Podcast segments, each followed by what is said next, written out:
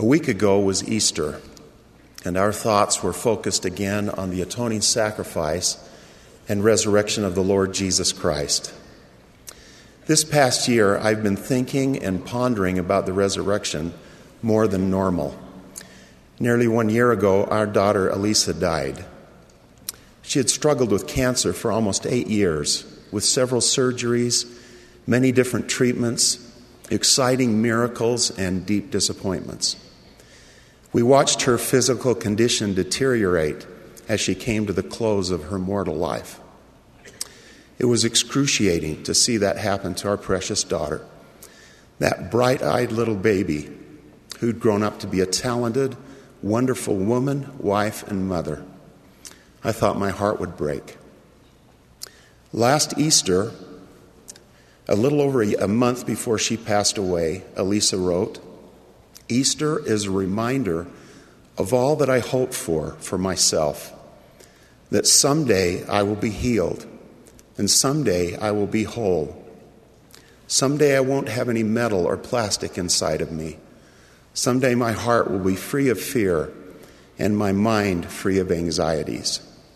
I'm not praying for that, that this happens soon, but I'm so glad I truly believe in a beautiful afterlife. The resurrection of Jesus Christ ensures the very things Alisa hoped for and instills in each of us a reason for the hope that is in us. President Gordon B. Hinckley referred to the resurrection as the greatest of all events in the history of mankind. The resurrection is brought to pass by the atonement of Jesus Christ and is pivotal to the great plan of salvation. We are spirit children of heavenly parents. When we come to this earth life, our spirit is united with our body. We experience all the joys and challenges associated with mortal life. When a person dies, their spirit is separated from their body. Resurrection makes it possible for a person's spirit and body to be united again. Only this time, that body will be immortal and perfect, not subject to pain, disease, or other problems. After resurrection, the spirit will never again be separated from the body because the Savior's resurrection brought total victory over death. In order to obtain our eternal destiny, we need to have this immortal soul, a spirit and body, united forever. With spirit and immortal body inseparably connected, we can receive a fullness of joy. In fact, without the resurrection, we could never receive a fullness of joy, but would be miserable forever.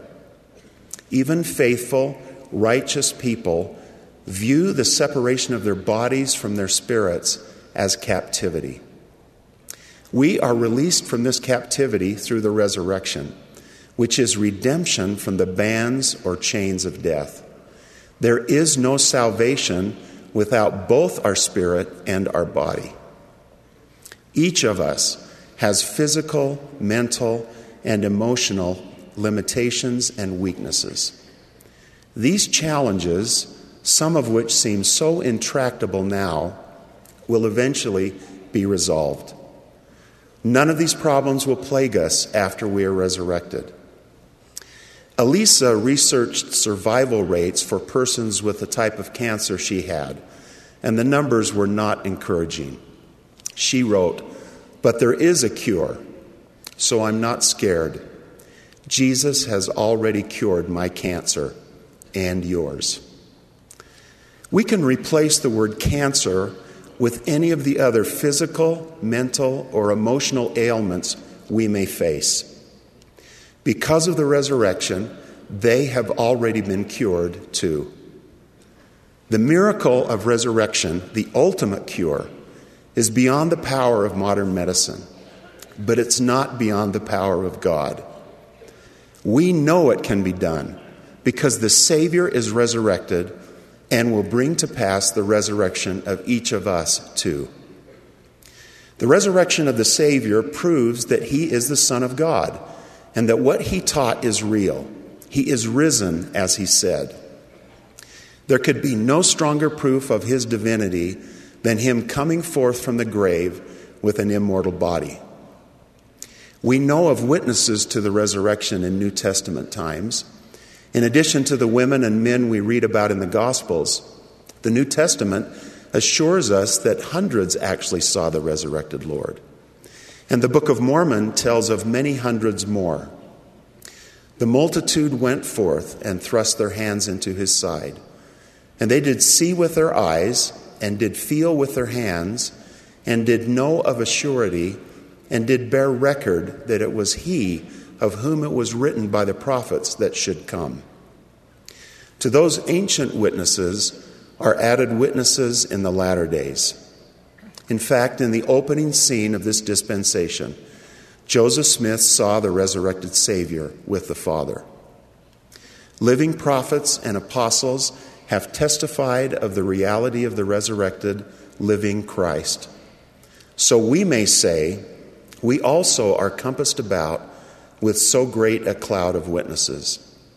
And each of us can be part of a cloud of witnesses who knows through the power of the Holy Ghost that what we celebrate on Easter actually happened, that the resurrection is real.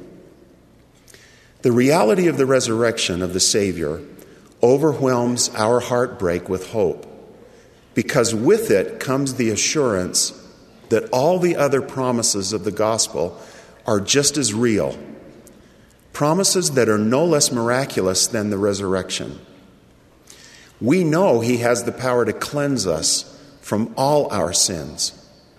We know He has taken upon Himself all our infirmities, pains, and the injustices we have suffered. We know that He has risen from the dead with healing in His wings. We know that He can make us whole no matter what is broken in us. We know that He shall wipe away all tears from our eyes, and there shall be no more death neither sorrow nor crying, neither shall there be any more pain. We know that we can be made perfect through Jesus, who wrought out this perfect atonement, if we will just have faith and follow him. Toward the end of the inspiring oratorio Messiah, Handel put to beautiful music the Apostle Paul's words that rejoice over the resurrection. Behold, I tell you a mystery. We shall not all sleep, but we shall all be changed. In a moment, in the twinkling of an eye, at the last trumpet.